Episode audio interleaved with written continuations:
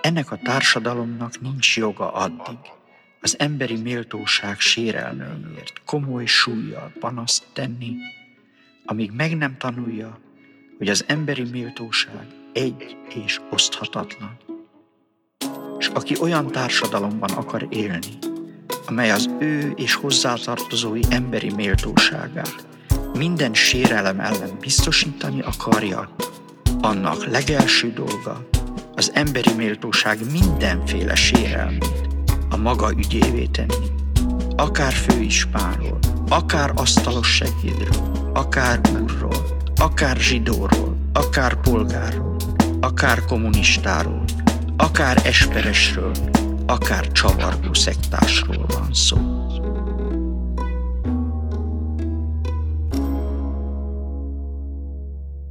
Üdvözlöm a CEU Bibó István Szabad Egyetem podcast sorozatának hallgatóit. Az én nevem Bari László Bence, és mai vendégünk Paksa Rudolf történész.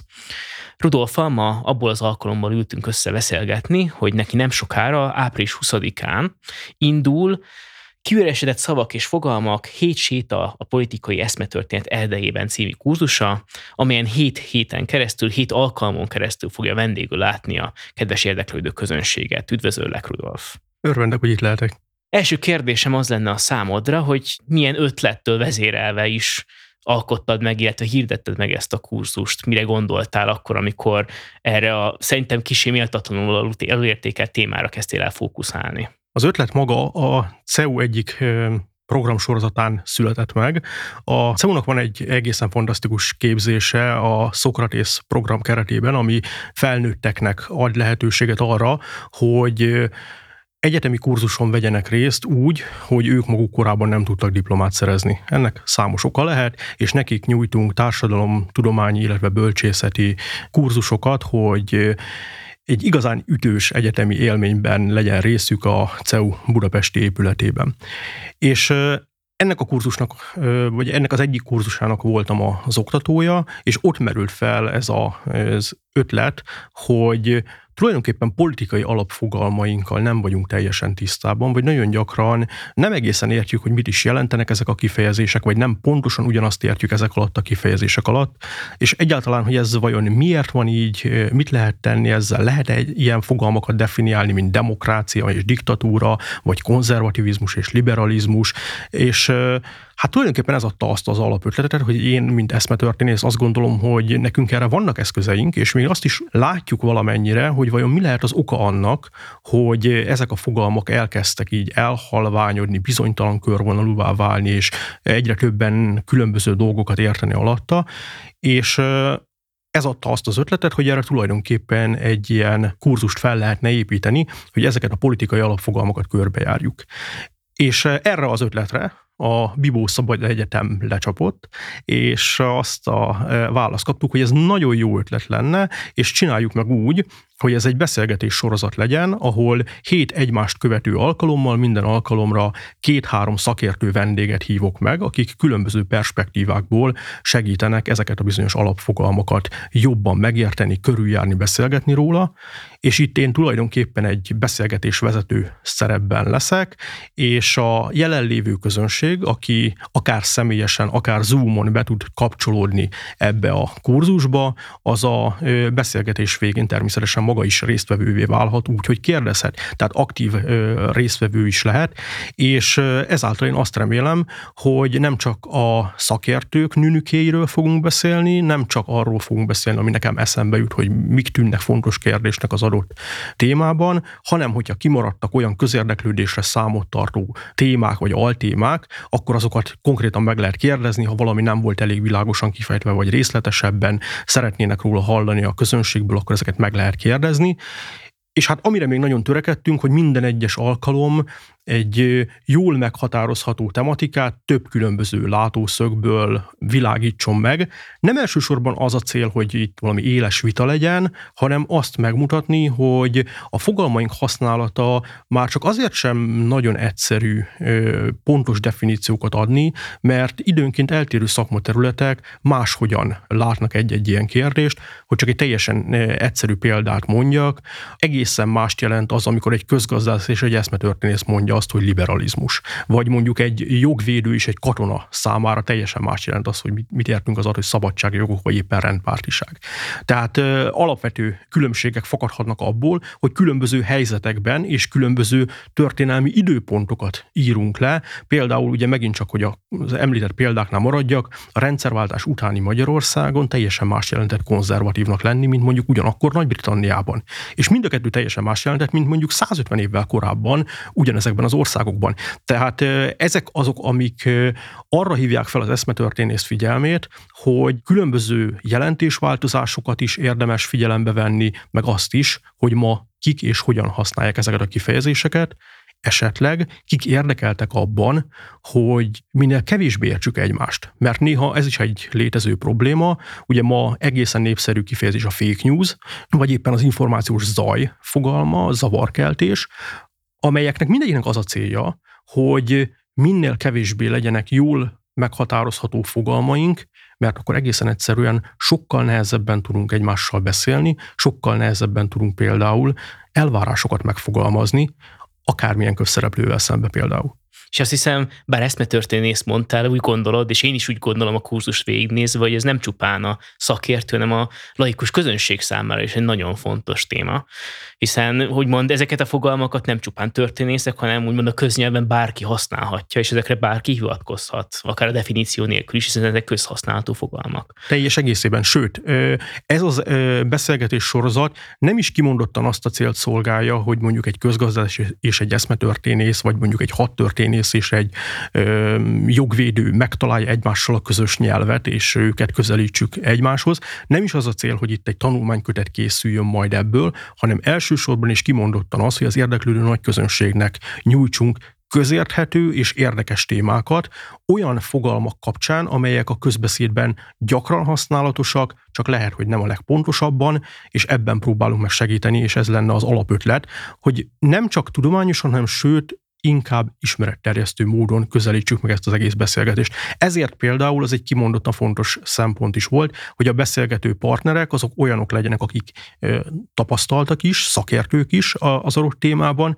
de egyúttal vélelmezhetően, vagy tapasztalataink szerint közérthetően és érdekesen is tudnak beszélni ezekről a kérdésekről. Ezt, mint szintén fogalmakkal foglalkozó történész, nagyon fontos, és hasznos célkötőzésnek tartom, főleg mert pont a hétvégén egy házi buliban sikerült beszélgetésbe legyednem nem történész barátokkal, illetve családtagokkal, és ott derült ki, hogy a nagyközönség számára is érdekes felfedezés az, amit nekünk történészeknek is meg kell tennünk a saját pályafutásunk során, hogyha fogalmakat használunk, akkor hamar ráébredünk arra, hogy bár egyes fogalmak örökké valónak tűnnek, valaki mindig ezeket kitalálta, leírta, megfogalmazta, ezt mások átvették, és valóságban a fogalmak azok a fogalmak, amiket ma használunk, nagyon friss fogalmak, 100-200 évesek sokszor, nem évezredesek, és hihetetlenül sokszínűek. Sokféleképpen lehet rájuk hivatkozni, tézisekként, antitézisekként, sokféleképpen lehet leírni őket, mi a nemzet, ma is négy-öt különféle nemzetfogalom versenyezik egymással Magyarországon, mint tudhatjuk,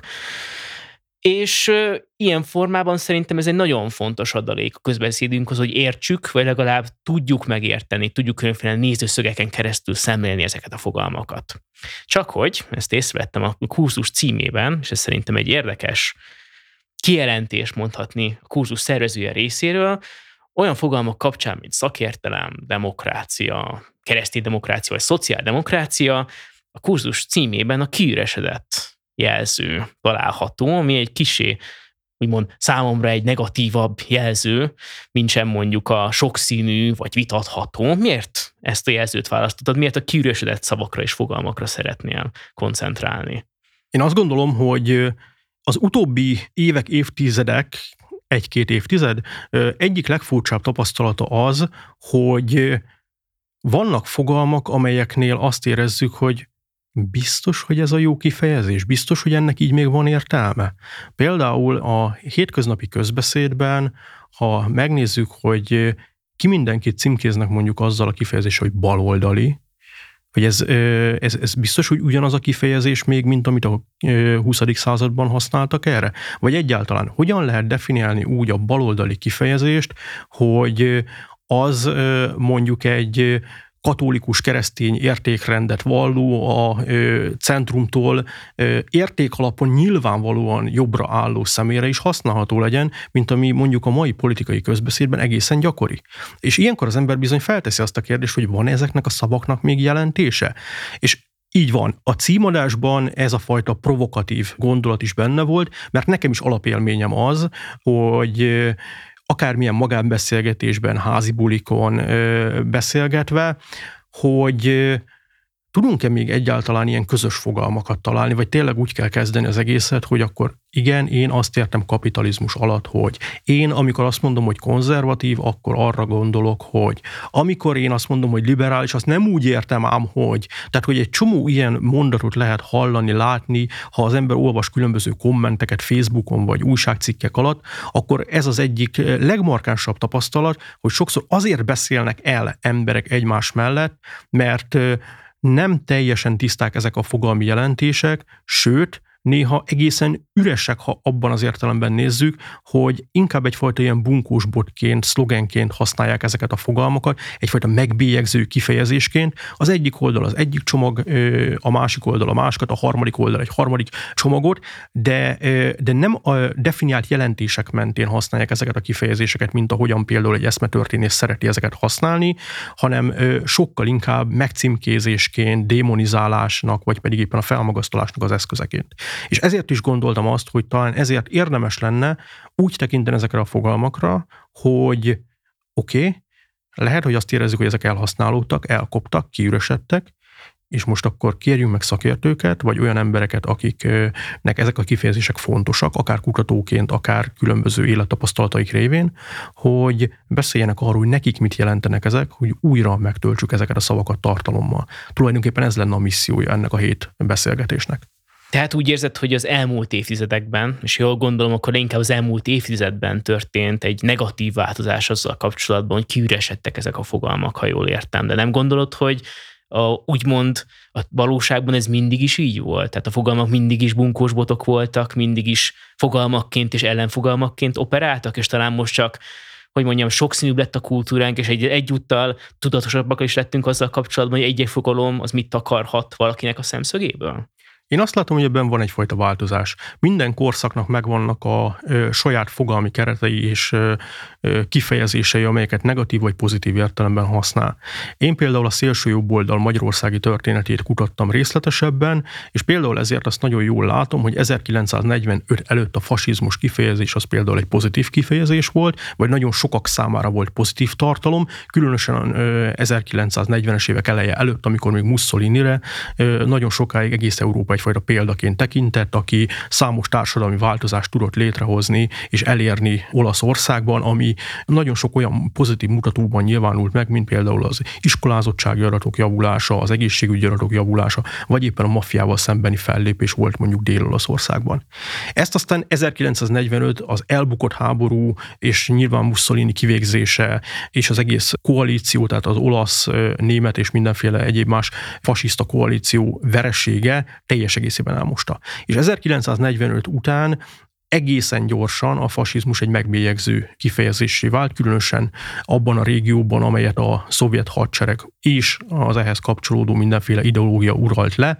Úgyhogy 1989-ig, majd pedig utána még tulajdonképpen utána is, ahogyan vitte a lendület, a fasizmus kifejezés az egyértelműen egy megbélyegző kifejezés volt Magyarországon.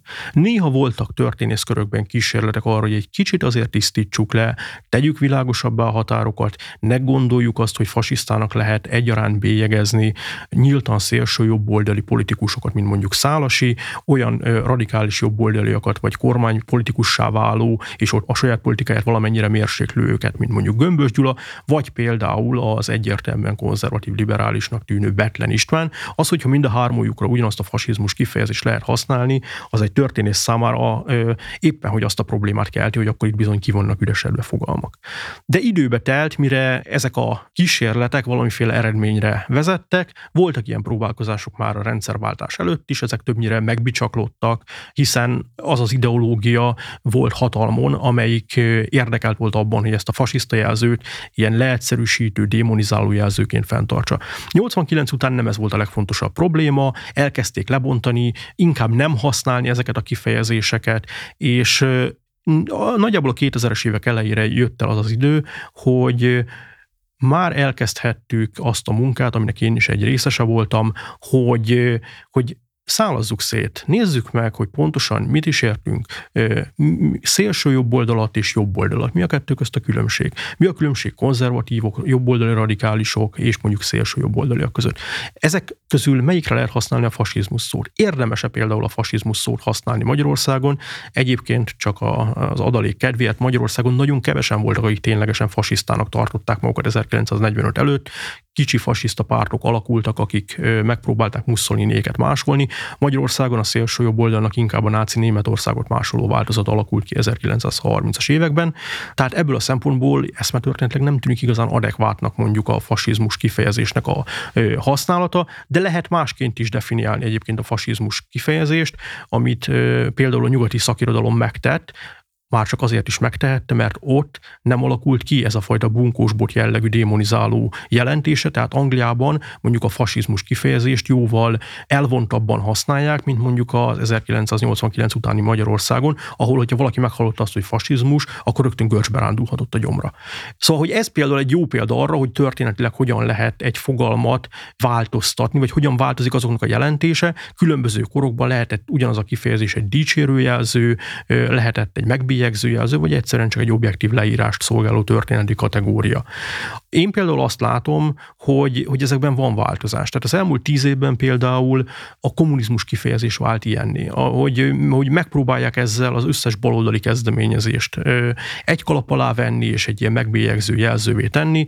Ez a tíz évvel ezelőttig nem volt jellemző, vagy csak marginálisan, mostanra pedig nagyjából a történész szakmán is elkezdett eluralkodni ez a fajta leegyszerűsítő kifejezés, és, és a kommunizmus szónak ilyen értelmű használata. Tehát nagyjából én most azt látom, hogy körülbelül úgy használják ma nagyon sokan a kommunizmus kifejezést, vagy a kommunista jelzőt, mint ahogyan mondjuk az 1950-es, 60-as, 70-es években a fasiszta jelzőt használták, és azt gondolom, hogy egy idő után ez majd megint le lesz bontva, amikor majd elég távolságtartással tudnak történészek neki menni ennek a témába, és megnézni, hogy például a tanácsköztársaság idején, vagy 1945 után most tényleg minden baloldali az kommunista volt, vagy egyáltalán, hogyha az volt, akkor azon belül milyen frakciók voltak, milyen csoportokat lehet elkülöníteni. És ez a szétszálazás ugyanis azt a célt szolgálja eszmetörténész számára, hogy jobban megértsük a jelenséget. Minél inkább feketében, meg fehérben gondolkodunk, minél inkább egy fogalommal próbálunk meg leírni különböző dolgokat, annál kevésbé fogjuk megérteni az azon belüli mozgásokat. Tehát például, ha egy országban azt mondjuk, hogy abban 10 millió fasiszta vagy 10 millió kommunista él, akkor hogyan fogjuk megérteni az azon belüli mozgásokat? Hogyan értjük meg 1956-ot, hogy azt feltételezzük, hogy itt 10 millió kommunista élt? Nyilvánvalóan egyébként ezt senki nem gondolja komolyan, hogy ténylegesen ez lett volna a helyzet mondjuk 1956. október 22-én, míg másnap meg mondjuk ezt durván megváltozott, de a propagandisztikus nyelvhasználat az mégis valami ilyenfajta látásmódot erőltet, vagy ehhez hasonló leegyszerűsítésekben gondolkodik.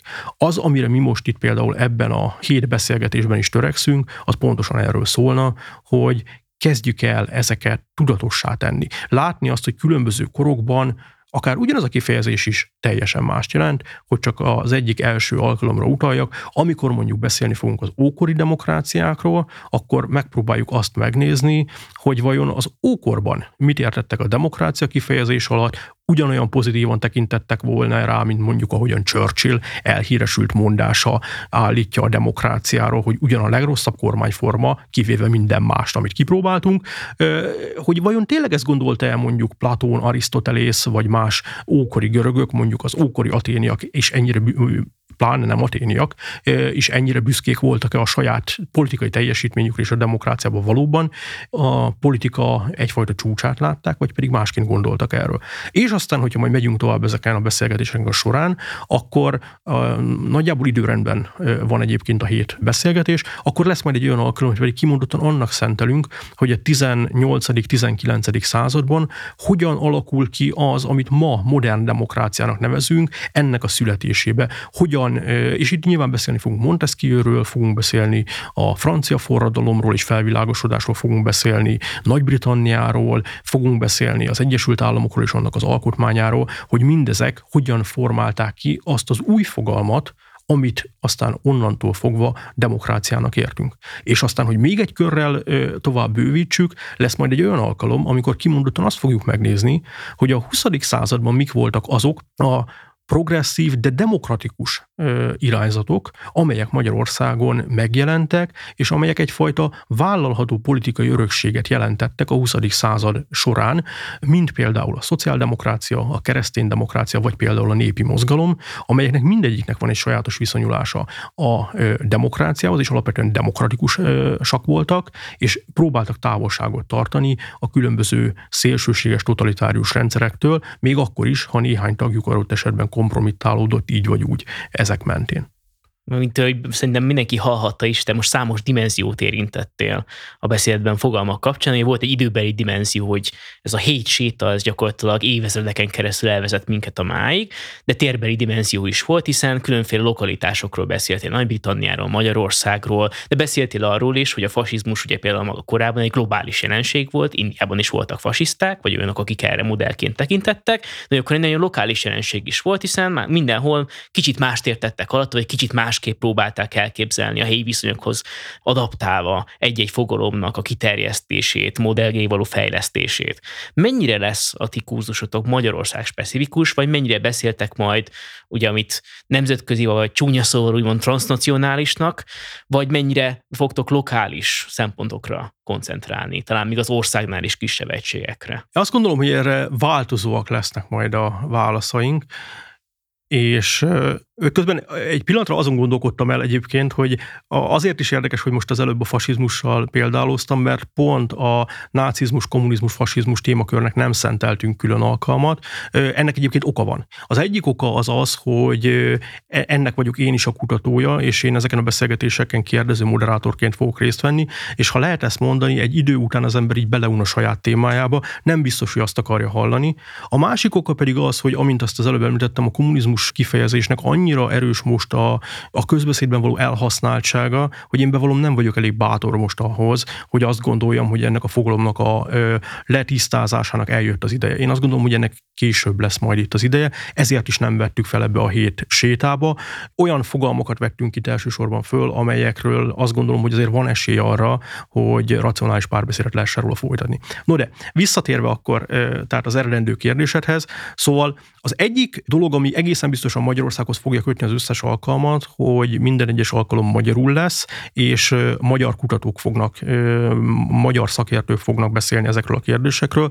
Tehát egészen biztos, hogy az ő tapasztalataik, a hétköznapokból vett példák, a hétköznapi megélé, a magyar hétköznapok megélése, az hatni fog arra, amit majd mondani fognak. Nyilván az én kérdéseimre is hatni fognak, hiszen ugye az a cél, hogy a magyar politikai közbeszédben, a magyar közbeszédben használatos fogalmakra próbáljunk meg reflektálni, ezeket próbáljuk meg egy kicsit tisztába tenni, ezeket próbáljuk meg egy kicsit máshogy megvilágítani, néha történetivé tenni, néha pedig azt megnézni, hogy konkrét konkrétan ezek hogyan jelennek meg a hétköznapi gyakorlatban, például mondjuk a szabadságjogok, ami ö, meg lehet közelíteni akár úgy is, hogy eszmetörténetileg megnézzük a liberalizmus történetét, meg meg lehet nézni abból az oldalról, hogy például milyen szó, hogy, hogy ma egy jogvédő hogyan viszonyul a szabadságjogokhoz, hogyan látja ezeknek a helyzetét. Ezek nyilvánvalóan lokális tapasztalatok lesznek Magyarországra fókuszolva. Más témáknál viszont nagyon is adja magát, hogy ott azért nagyon kevéssé van jelen a magyar szál. Példának okáért ilyen lesz az, amikor majd az atini görög demokráciáról fogunk beszélgetni, vagy az ókori római köztársaságról. Itt azért a fókusz azon lesz, hogy a nemzetközi tudományos kutatás hogyan látja ezeket, és hogy mit tudunk ezekből egyébként tanulni ma. Példának okáért az, hogy a, valaki megnézi a római köztársaságnak az államszervezetét, az tulajdonképpen egy mestermű, amiben egészen sok minden olyan elv bele volt építve, amiből szerintem ma cégvezető menedzserek nagyon sokat tudnának tanulni, hogyha foglalkoznának ókori történelemmel, de hát nem feltétlen ez a, az elsődleges dolog, amit otthon olvasgatnak nyilván a mindenféle menedzserirodalom kellős közepén. Másrészt viszont én azt gondolom, hogy politikai értelemben is egy meglepően jól működő alkotmányos struktúrája volt az ókori Rómának. Például az engem mindig is lenyűgözött, hogy volt előre beépített vészhelyzeti forgatókönyvük. Tehát, hogy ugye működött a római köztársaság, és amikor egy hirtelen vészhelyzet előállt, akkor eleve az alkotmányukban volt megoldás arra, hogy akkor kineveznek átmenetileg a probléma megoldására, de legfeljebb fél évre egy diktátort, aki teljhatalommal rendelkezik. Mert világosan látták, hogy a demokratikus intézményrendszer lassú.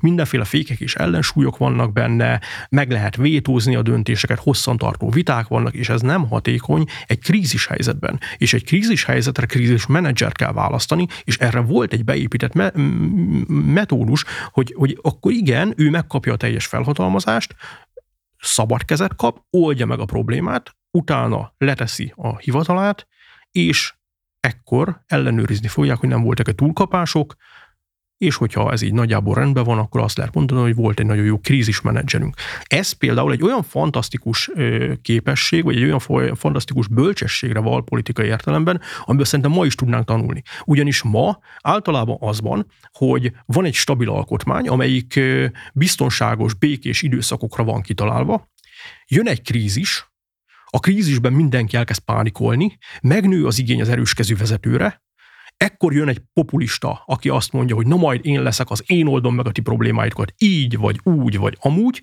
A 20. században láttunk erre számos példát, Mussolini-től, Hitleren keresztül, Leninig, Stalinig, és még tovább, hogy csak most ugye a legismertebbeket és legnépszerűbbeket mondjam, és ne hozzak még direkt sem magyar példát, de egyébként ennél kisebb populisták is voltak, kisebb krízisekre, bármikor jöhet egy világgazdasági válság, bármikor jöhet egy hirtelen természeti katasztrófa, egy háború szituáció, tehát bármi ilyesmi, amire hivatkozva a populista populisták elkezdik tolni azt, hogy engem bizzatok meg, és majd én megoldom nektek a szituációt, és amint elkezd hatalmat kapni, azonnal elkezd átalakítani az alkotmányt, és a saját elképzeléseihez, pontosabban a saját hatalmának a bebetonozásához kezdi el illeszteni az egész struktúrát. Vagyis átállítja az alkotmányt vészhelyzeti alkotmányá egy populista alkotmányá és aztán utána akkor el kell telni egy csomó időnek, amíg vissza lehet ezt építeni, és akkor megint kialakul egy békés alkotmány 20 év múlva, amikor sikerül a populistát vagy az ellen ö, szúrt diktátorokat végre kipöckölni a pozíciójából, és elég nagy kárt okoztak eddigre az államnak, meg a társadalomnak, és akkor lehet újra kezdeni. Megint létrehoznak egy biztonságos, békés időszakra optimalizált alkotmányt, amiben nincsen vészforgatókönyv.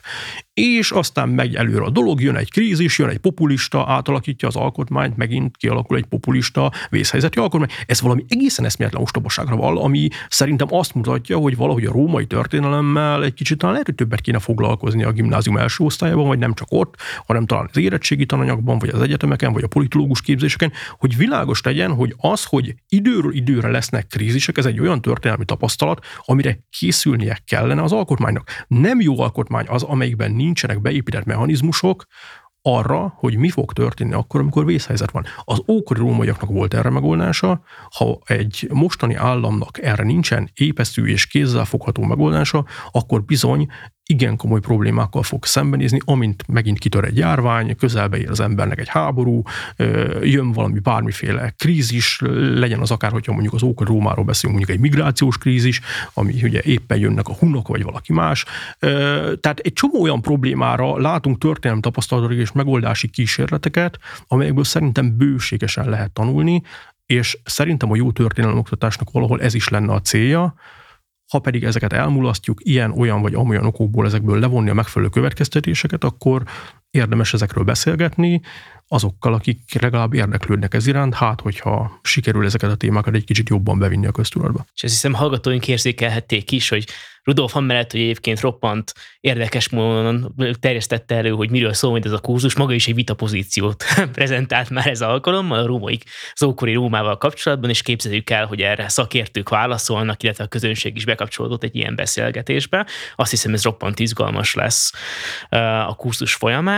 Még záró, záró kérdésképpen azt tenném fel, hogy röviden fel tudnás sorolni, hogy milyen fogalmakat fogtok érinteni ezzel a hét alkalom során? A hét alkalom közül az első, az egy bevezető alkalom lesz, ahol eleve arról fogunk beszélni, hogy mi is a helyzet, vannak-e szakértők egyáltalán. Hiszen az egész beszélgetés sorozat arra épül, hogy szakértőket hívunk, akik, akiknek a véleménye érdekes lehet és fontos lehet ezekben a kérdésekben, de pont az utóbbi időnek az egyik legérdekesebb tapasztalata a szakértőkben való közbizalomnak a megingása. Ezért itt arról fogunk majd beszélni, hogy egyáltalán mióta vannak szakértők. Mindig is voltak, az állam mindig is épített mondjuk szakértőkre, a társadalom mindig szakértőkre hallgatott. Egyáltalán mikor mennyire hallgattak rájuk? Hogyan alakult ki az irántuk való közbizalom? Hogyan változik ez az idők során? Van, amikor több van, van, amikor kevesebb, és mitől függ ez? Vagy például milyen milyen következménye van annak, hogyha bizonyos ö, módokon a szakértőkben, a tudósokban, az orvosokban való közbizalom az meginok. És ennek egészen mérhető társadalmi haszna vagy kára lehet, attól függően, hogy melyik oldalról nézzük, ezeket aztán ki lehet számolni, hogyha éppen egy közgazdász ül neki, akkor tud arról beszélni, hogy mondjuk a közbizalom hiánya az milyen módokon károsít meg egy államot, annak a költségvetését, a valutának az árfolyamát hogyan befolyásolja, de egyéb más módokon is hogyan jelent ez költséget mondjuk az állampolgároknak. És ebbe az egész közegbe csapódik bele ugye a napjaink legelterjedtebb kifejezése a fake news, amelyik még direkt ezen a hullámon lovagol, hogy ha már már egyszer nincsenek szakértők, ha már egyszer nem hiszünk nekik, akkor hogyan lehet mindenféle dolgot bedobni a köztudatba, hogyan lehet esetleg megbélyegezni szakértőket és még tovább rombolni az ő, ő vélt presztízsüket azoknak a szemében, akik erre fogékonyak, és például erre hogyan lehet válaszolni. Tehát alapvetően ez a, ezt a problémakört járná görbe majd az első alkalom. És utána, miután ezt megtettük, akkor fogunk rá fordulni egy ilyen időrendi sorban haladásra, ahol az első ilyen utána következő alkalommal az ókorról fogunk majd beszélni, az ókori demokráciáról, elsősorban ugye a görög klasszikus antik demokráciáról és a római köztársaságról, tehát ez lesz a következő ö, kör. A harmadik alkalommal át fogunk lépni a középkorba, és a középkorból, ahol egyébként számos fantasztikusan érdekes témát lehetne hozni, amelyik némelyik akár még aktuális is lehetne, de a középkor valójában eszméletlenül izgalmas. Szokták néha azt gondolni, hogy ó, hát ez egy sötét középkor, nem is történik semmi, ö, semmi érdekes, ott van egy ezer éves lyuk az eszmetörténetben. Valójában egy csomó izgalmas kérdés felmerül. Az is igaz persze, hogy ez, ami, hogy ami szerintem a mai szemmel nézve a legizgalmasabb, azok inkább a, az érett középkorban, vagy a késő középkorban felmerülő ilyen tulajdonképpen válságtünetek, amelyek között olyan kérdések vannak, hogy mi történik akkor, hogyha az Isten adta uralkodó, az történetesen zsarnokká válik. El lehet távolítani valamilyen formában? Tehát, tehát hogy, de hát, hogyha ez Isten akarata, hogy ő uralkodjon, akkor ez tulajdonképpen mégiscsak Isten káromlás. Szóval, hogy így akkor, akkor ezzel mit lehet kezdeni? Ráadásul ilyen kérdéseket például magyar Ferences szerzetesek vitattak többek között, hogy hát, hogy mégiscsak autentikus módon teológiai látószögből mit lehet gondolni a zsarnokságról.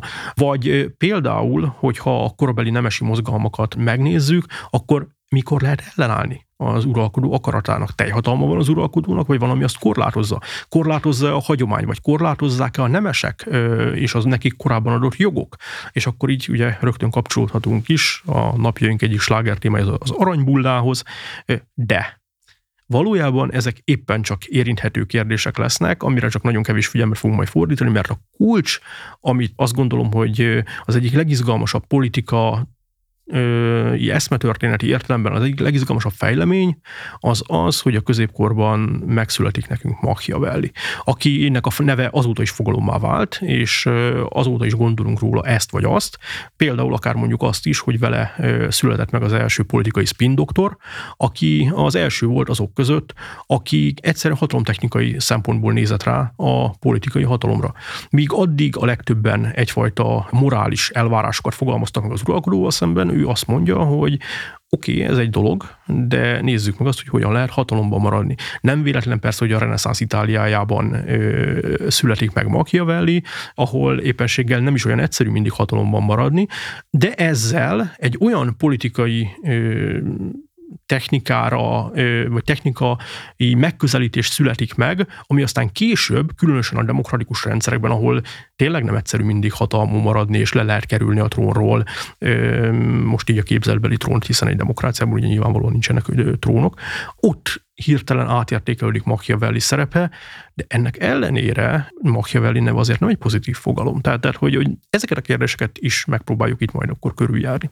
Aztán ezután arra fogunk figyelmet fordítani, hogy hogyan alakul ki a modern demokrácia amit már a beszélgetés korábbi részében is említettem, hogy a 18.-19. században gyakorlatilag a felvilágosodás, a francia forradalom, az angol fejlődés, vagy éppen az Egyesült Államok függetlensége azok a helyzetek, ahol kialakulnak az első demokratikus intézmények, és itt egy csomó érdekes vita van. Vita van például arról, hogy legyenek-e pártok, kellenek-e pártok, jó-e, ha vannak pártok, vagy hány párt kell, egy párt, kettő párt, végtelen mennyiségű párt? Mi, mi a jó megoldás? Hogyan lehet korlátozni a végrehajtó hatalom hatalmát? Hiszen ugye a korábbi tapasztalat éppen a zsarnok uralkodó problémája volt. Hogyan lehet elkerülni, hogy az uralkodó zsarnok legyen? Egy demokráciában hogyan lehet azt elkerülni, hogy a kormánynak ne legyen végtelen hatalma, hogy ne ragaszkodjon túlzottan a hatalomhoz? És jönnek mindenféle ötletek.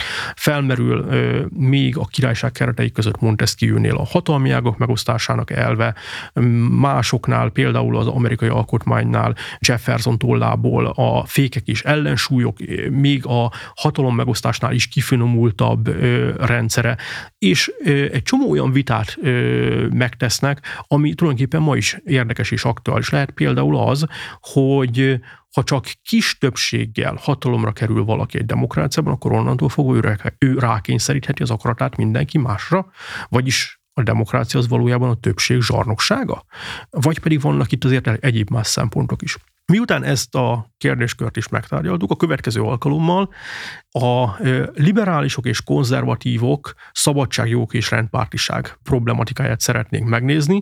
Ráadásul ezen alkalommal még egy furcsa gellert is fog kapni a történet, mert nem csak eszmetörténeti szemszögből fogunk erről beszélgetni, hanem egy abszolút jelenkori szemszögből is, hogy hogyan lehet ma alkalmazni a szabadságjogokat, tehát egy jogvédő szervezet szemszögéből mit jelentenek a szabadságjogok, meg persze ugye ott lesz mellett az eszmetörténeti látószög, hogy mikor mit neveztünk konzervatívnak, miről szól egyáltalán a liberalizmus, ellenmondás az, hogy valaki liberális és konzervatív, vagy ez egy ilyen utólagos kreálmány, valamikor valaki ezt kitalálta, de, de ettől függetlenül lehet liberális konzervatívnak, vagy konzervatív liberálisnak lenni, és hogy hányféleképpen lehet ilyennek lenni. Szóval ez lesz egy olyan következő elem, amit majd ott megpróbálunk május 18-án amúgy körbejárni. És aztán a következő héten átjövünk a 20. századba, és meg fogjuk nézni azt a három progresszív demokratikus irányzatot, amelyek a szociáldemokrata, a kereszténydemokrata és a magyar népi mozgalom, hogy ezek tulajdonképpen mit akartak, mit gondoltak, hogyan akartak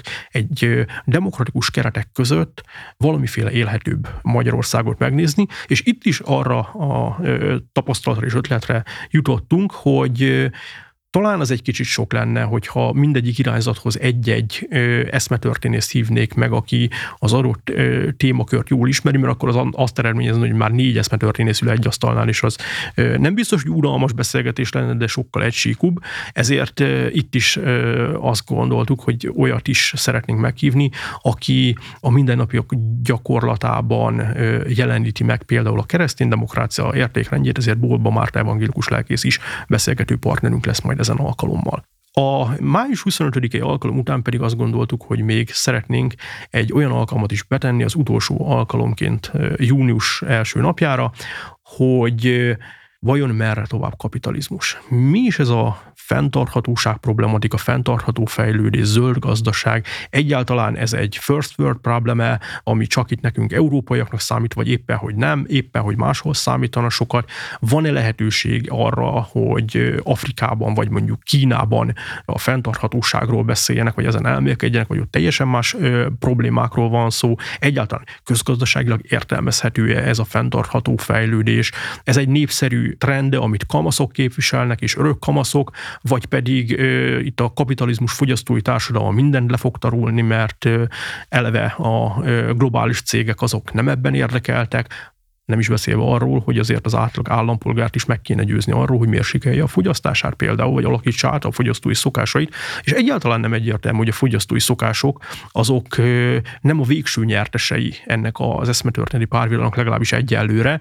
Azt gondolom, hogy ha Marxot fel lehetne támasztani a számára, az egyik legérdekesebb dolog az lenne, hogy a fogyasztói társadalom kihúzta a szőnyeget a proletár pártok szerveződése alól, és a munkás mozgalom alól is, mert az emberek belekényelmesednek egyfajta jólétbe, és onnantól fogva furcsa proletár szervezkedésnek és a pártmunkának. Szóval, de erről nem fogunk beszélni. Arról viszont igen, hogy lehet-e zöld a jövő, közgazdaságilag ez megalapozott-e, át lehet-e állni valami ilyesmire, és itt is megpróbálunk közgazdászokat is, és még egy egészen érdekes szemléletként olyant is meghívni, aki azt tudja majd megnézni, hogy tényleg Európán és a nyugaton kívül hogyan jelenik meg ez a problémakör, egyáltalán megjelenik-e ez a problémakör valahogyan. Azt hiszem ezután az áttekintés után nyugodt szívvel mondhatom, hogy a hallgatók április 20-ától 7 alkalmon keresztül roppant sokszínű és érdekes fogalmakról hallhatnak majd beszélgetéseket, illetve lehetnek ezeknek részei. Végső zárszóként még annyit tudok elmondani, hogy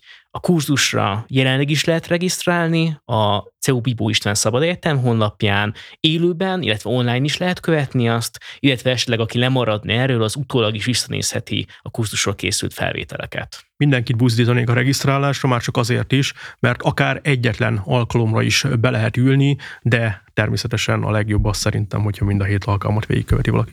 Köszönöm a részvételt. Én is köszönöm, és köszönjük a hallgatóknak is.